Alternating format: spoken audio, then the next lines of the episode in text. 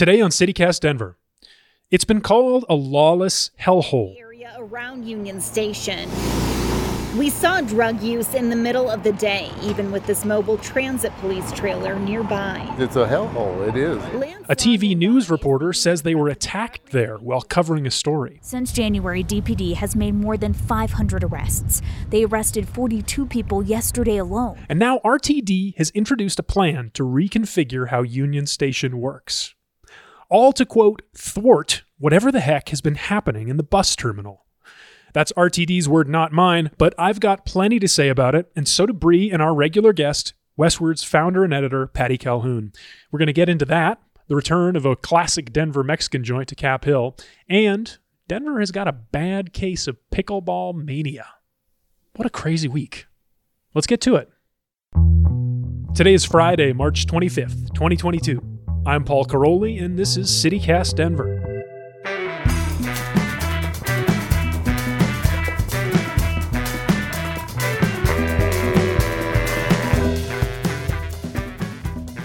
Welcome back to CityCast Denver, the show about the city that didn't ever really like the outdoor retailer showcase anyway. you can have it, Utah. We didn't like it anyway. That's right, CityCast Salt Lake, Allie, Nick. I heard it sucked this year. It's a bad showcase. Good luck with that. Have fun with that. But we're here in the Lindy Zimmer studio at Westword. Beautiful day this morning, sunny. I'm here with Bree, of Hi. course. Bree, Hi. what did you follow that outdoor retailer thing at all? Do you have thoughts on that? Not really. I mean, we do a lot of convention stuff here, right? Yeah. I assume it's a very big one for us. It's probably visi- visibility wise, it's a good one for us to have. We're an outdoor people move here to go outdoors. So, mm-hmm. yeah, I don't know. It's really out of my wheelhouse.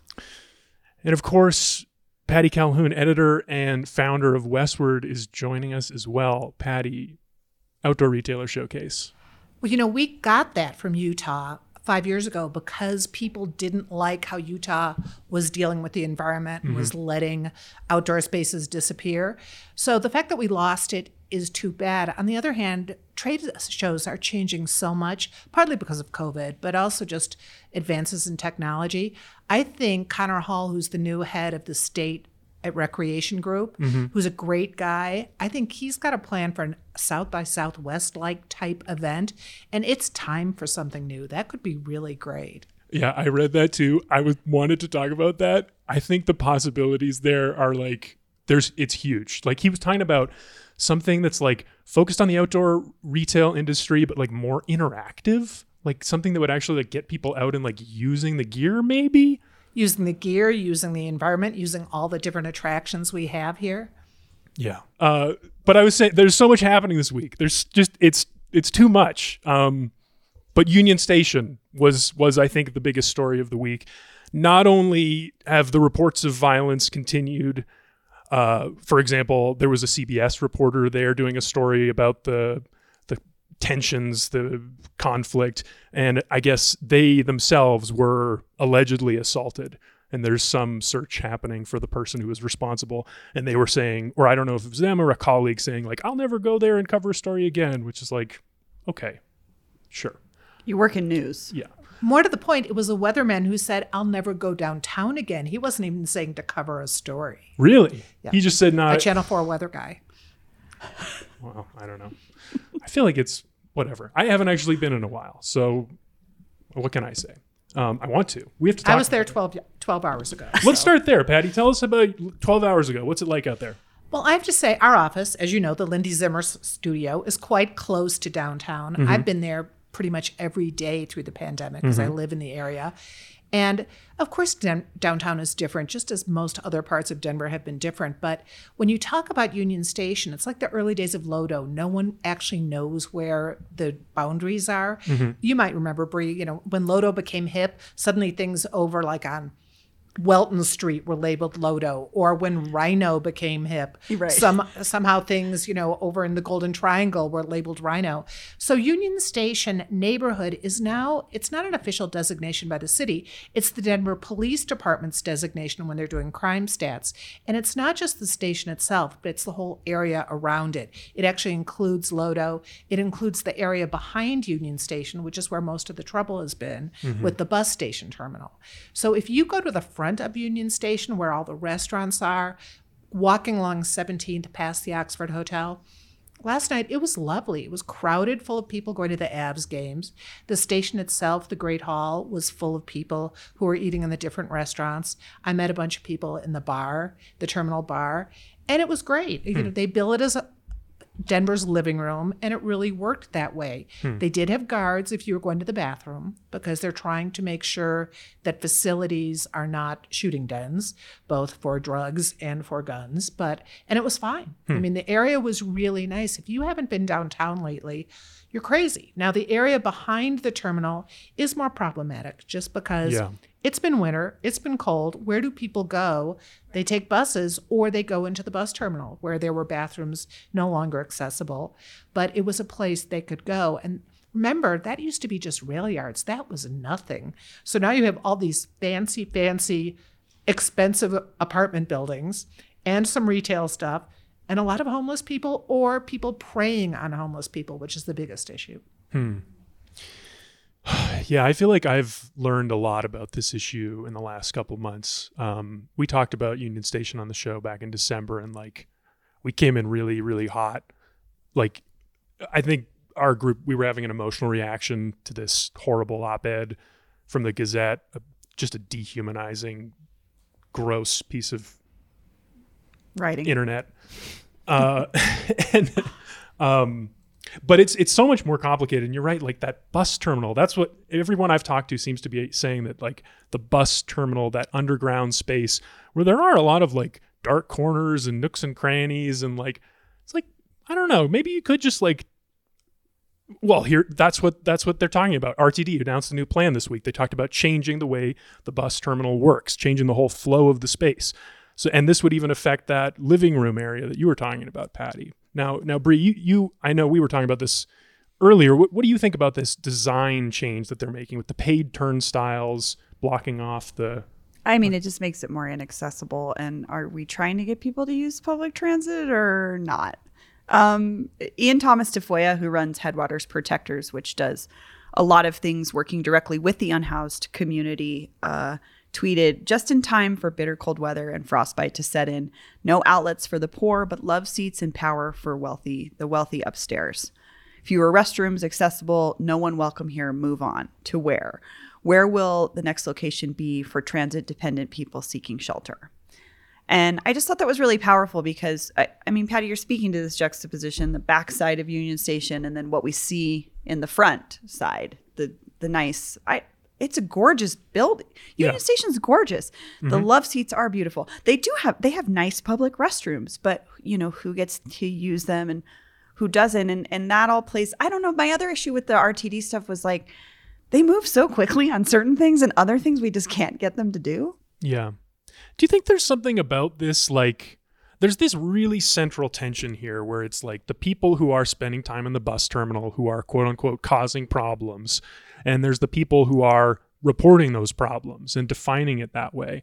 Do you think there's some fundamental problem with the design of Union Station being these two very distinct entities being just jammed up against each other and being told they're one thing? Like there's the fancy terminal and there's the underground like ooh like crime crime area. But it's it's not serving the purpose of public transit which is for everybody including, you know, maybe some of the people downstairs got there on public transit. What do you know what I mean? Like, is it just a bad idea? It's not a bad idea. And on top of that, there's the other problem, which is you've got the media saying downtown's dead. Well, you know, downtown is not dead. This part of if you walked along 17th Street, which I did last night, there was a lot of there was there were new stores in front of the Oxford. There was a lot of interesting action. People are going downtown. They're going to the Avs game. Uh, so when Union Station was turned into the multimodal transit, Yeah. remember because the buses used to come to 16th and Market. I'm not sure we wouldn't have had the same issues now because We've had COVID. People are cold. They've got to have a place to go.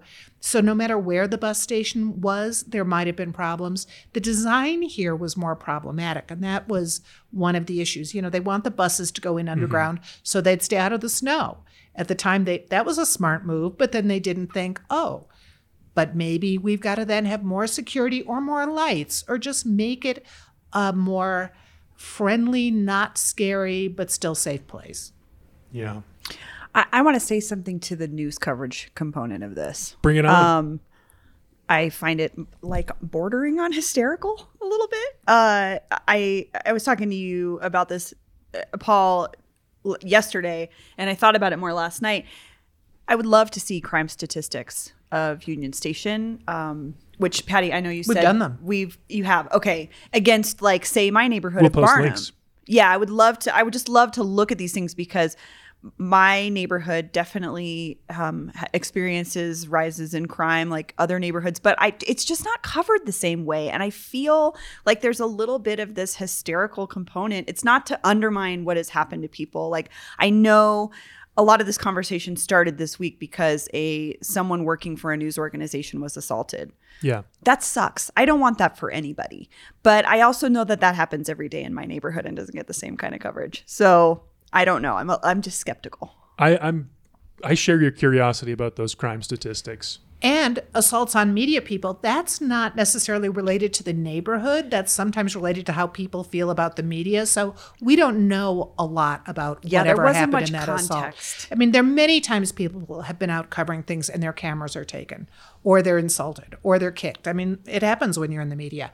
So the crime statistics now are a little trickier to look at because what happened is in December, you might remember Hancock said we're going to come down when RTD's union was complaining. We're going to p- put more police presence there. More police presence, of course, means more arrests. So now all of a sudden you have more crime reports. So it looks like there's a lot more crime because there are more reports, because there are more arrests, because there are more cops. But if you look a year ago, or uh, when we started writing about writing a lot about this last summer, there were crimes um, around Union Station, but it, the Union Station itself, not so much. Hmm. So you really have to drill down because now you look at they had the sweep in February. There were a lot of arrests, Yeah, but there was like 400 on one day or s- no 40 on one. day. 40 and but that's because there were a lot of police down So there was and it was a concern concentration. right you could probably do it in any neighborhood well not any neighborhood but plenty of neighborhoods you, if you did a sweep like that Yeah.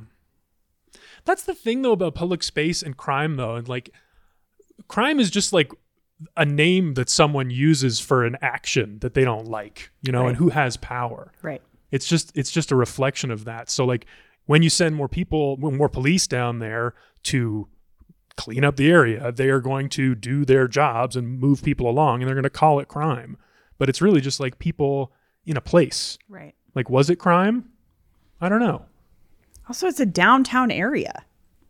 Like, there's going to be all kinds of people down there. I mean, ideally, if you want to talk about the ideal makeup of a downtown, you want people of every demographic and every social or, you know, um, economic class interacting with each other. I mean, that's sort of like the Jane Jacobs dream of people in the street That's a good point.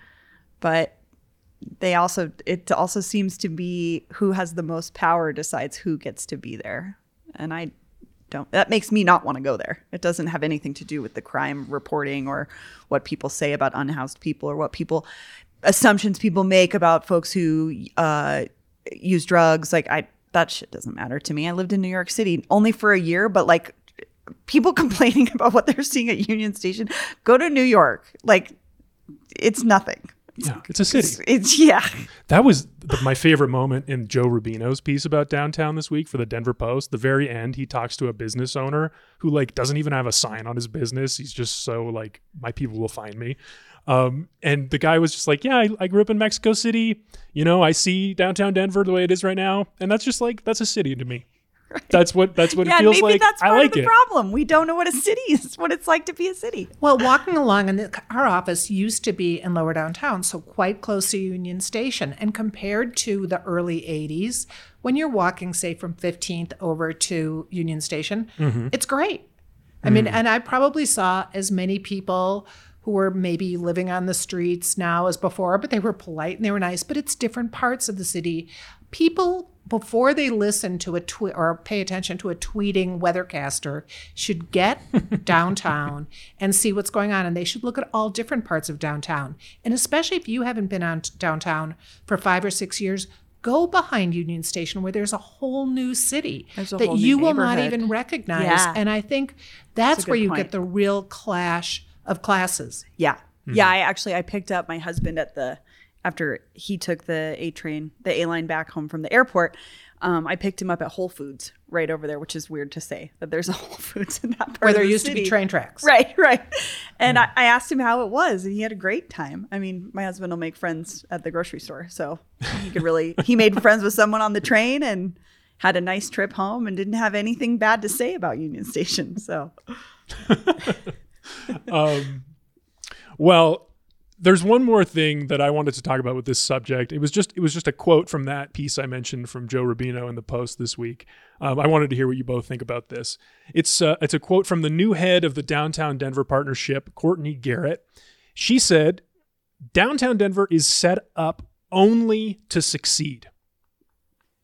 Downtown Denver is set up only to succeed." Well, then they should do some things with it.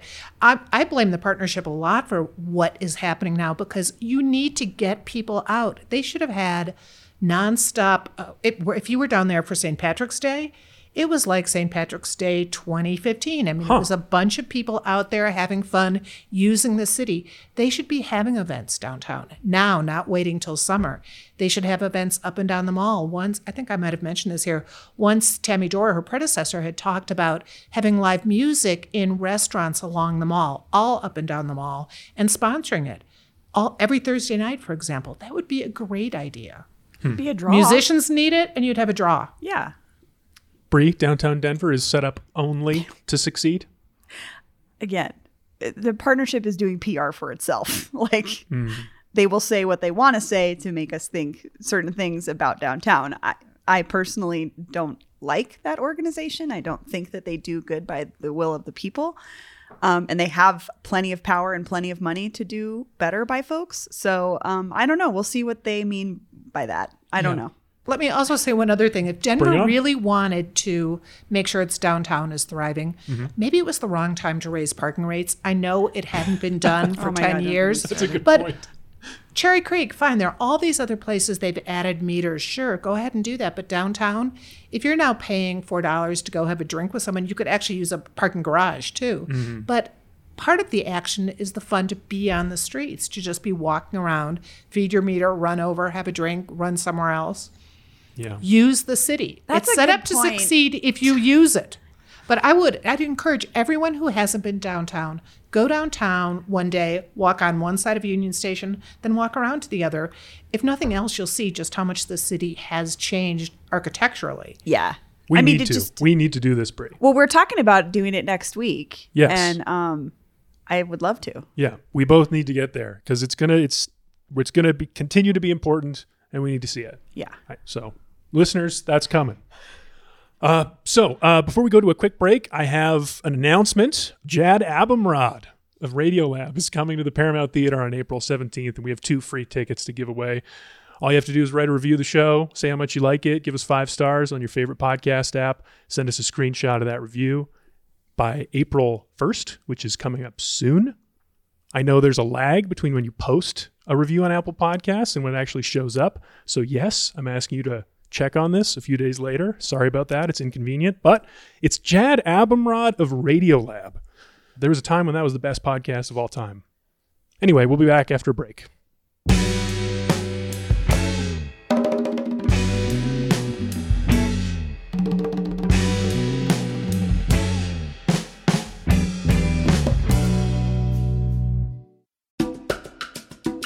This episode is brought to you by the Colorado Wine Board. Because the wine community here is like surprisingly robust. I mean, think about Bigsby's Folly and Infinite Monkey Theorem here in Denver alone, and there are urban wineries all across the Front Range. Then there's the Western Slope, Paonia, I mean, Palisade. Hello, Palisade Wine, are you kidding me? It didn't used to really be a thing, but from what I hear, it's very much a thing now. There are more than 165 wineries across Colorado to explore, and they produce all sorts of wine that reflect our unique culture and climate. So finding a label that you're going to love is easy, no matter where your adventure takes you. Discover it for yourself and support local winemakers at coloradowine.com. That's coloradowine.com. Okay, we're back. Thanks so much for coming back with us for the back half of the show. Uh, something incredible is happening in Denver pickleball. It's a new sport. Everybody loves it. I don't get it at all. But one man loves it so much that there's a warrant out for his arrest because he allegedly defaced the Central Park Rec Center by drawing pickleball lines on their wood floor. Denverite's been covering the story. Patty, I know you all have been covering pickleball as well. What what's happening with this? What is pickleball? Well, first of all, it's not a new sport. It started in the 60s in Washington. I did a lot of research on it because we did a big feature last fall, and it's named after somebody's dog named Pickles, I believe. No, no, it's a sailing term. Sorry, pickle. They thought it was named after a dog named Pickles, but it's kind of a combo of tennis and ping pong and badminton, but it's much more fun. And all of a sudden this summer, I started hearing all these friends who were playing pickleball. Before that, I just had heard about it in senior centers, people who liked playing it because smaller courts, slow, not not as dangerous as racquetball. You can have four people play. It's not going to hit you in the head as often, although I do It's know more plenty social. of people. Very social. And people started playing pickleball, and they played it a lot during the pandemic. Hmm. And Denver has a lot of tennis courts, but it doesn't have a lot of pickleball courts. You can pick put four pickleball courts in the space of a tennis court. So all of a sudden, tennis, which is on the way out in popularity, pickleball's on the way in. So in Denver, people have been fighting to get more pickleball courts especially at Congress Park, for example. But this man was in Central Park, and it had they'd done their own impromptu pickleball courts on the tennis courts that no one was using. And then, as I understand it, he did it in indelible paint, and that's what got him in trouble. Yeah. For vandalism, a 71 year old man who just wanted to play pickleball in a place where no one's using the tennis courts. So I would I would say Parks and Rec, even though they say we have to watch out for vandalism, has overreacted on this one. Why don't they just create some more pickleball courts, get rid of some of the tennis courts? I don't know what to say about this. Bree, this is nuts, right? This pickleball arrest? Like, what's happening here? I, I mean, again, I'm more annoyed with the media coverage of this. Yeah? Why? It's very like small town. It's such a weird thing for us to be talking about. And also, if you read the story, he got the permanent marker from the staff at the rec center. yeah. That's interesting, right? It's like, Like, eh, why are the police involved at all? Yeah. I don't understand this, but I also just don't understand the coverage of it. I really, I also don't, I don't like this like. He's just a sweet little old man who didn't know what he was doing, and defacing whatever. That's not the way we talk about other people that get accused of vandalism. I found it very bizarre. It's also that they refer to him as the mayor of pickleball. He's like the fifth mayor of pickleball I've heard of in Colorado. I know, I'm you're like- talking about a power struggle here? but the interesting thing really is this is one for Connor Hall and sports and recreation. Pickleball is growing. You think about sports that weren't acceptable 30 mm-hmm. years ago, that you had to fight to snowboard at Colorado ski resorts, and now what percentage of the people are snowboarders? Pickleball seems to be going in that direction right now, too. We've got skate parks coming back. But th- a guy opened a pickleball pub, even though there's no food there, in an old Sears up in Westminster, and it is packed. Really? Every time I'm sitting down with people and you mention pickleball, someone will say, Oh, I've been there, I've played there. It's just a pandemic fad. But I think it's a fad here to stay. And if you look at tennis, hmm. this is another thing I learned that I wish I'd never known. We have so many tennis courts at certain places in Denver mm-hmm. because in order to play in a certain league, you have to have that number of tennis courts. but it's oh. only for league play. And how many people are in those effete leagues? So it's something to look at. At a certain point, when, if you are Parks and Rec for the people, when do you maybe alter what you're Make doing? that That's so interesting. Interesting balance. Uh, well, let's wrap up on some good news. Uh, two years ago, Benny's restaurant and cantina shut down along with the rest of the city. But then, unlike other restaurants, they never reopened. Um, it's a Mexican restaurant on 7th Avenue in Cap Hill. And a couple days ago, the owner posted that he's planning to remodel and reopen as Benny's Taverna with some traditional American and Latin fusion additions to the menu. But he's looking for input from the community about what they want out of Benny's. I know you two both love Benny's. Patty, you wrote about it this week. Bree, you used to work there, if I remember correctly. I did. I did. What do you think about that plan? Do you have any feedback for him? I don't know if we need that as much as we just need a Colorado Mexican food restaurant in that neighborhood.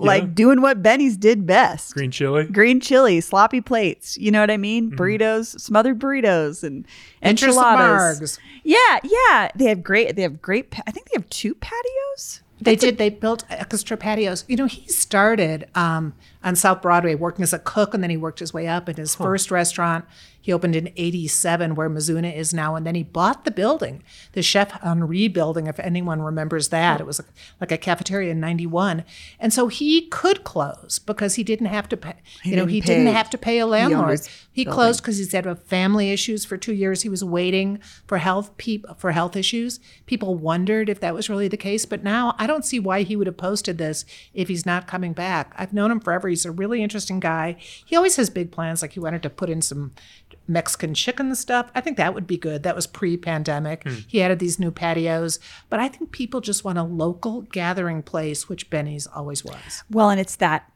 it's that area right where Racine's was, and there's no good lunch, brunch, dinner, you know, a spot you can just pop in and get a table, have a margarita on a Friday. Like it, it we need that. We need that, bi- and it's a big restaurant. I mean, it mm-hmm. could see, seat a lot of people. Because I think about that was one of the be- the the bonuses of Racine's was it was huge.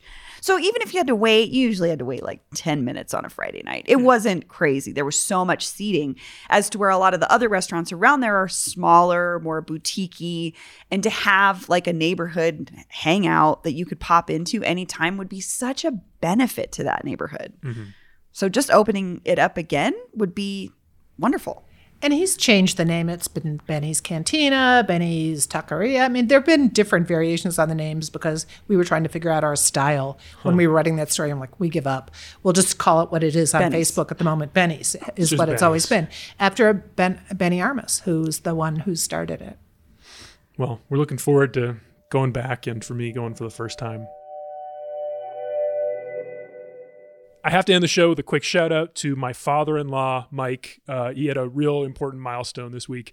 His favorite brewery in the world, Wibby Brewing in Longmont, named a beer after him this week, which, in my opinion, That's so Peyton, I cool. see you. I like that. In my opinion, that's like a lifetime achievement award for being a good guy. So, congratulations, Mike. That's Do you know what the beer's for you. called? I do. I do. I know it's called the Mike PL because he loves their Imperial Pale Lager, the IPL.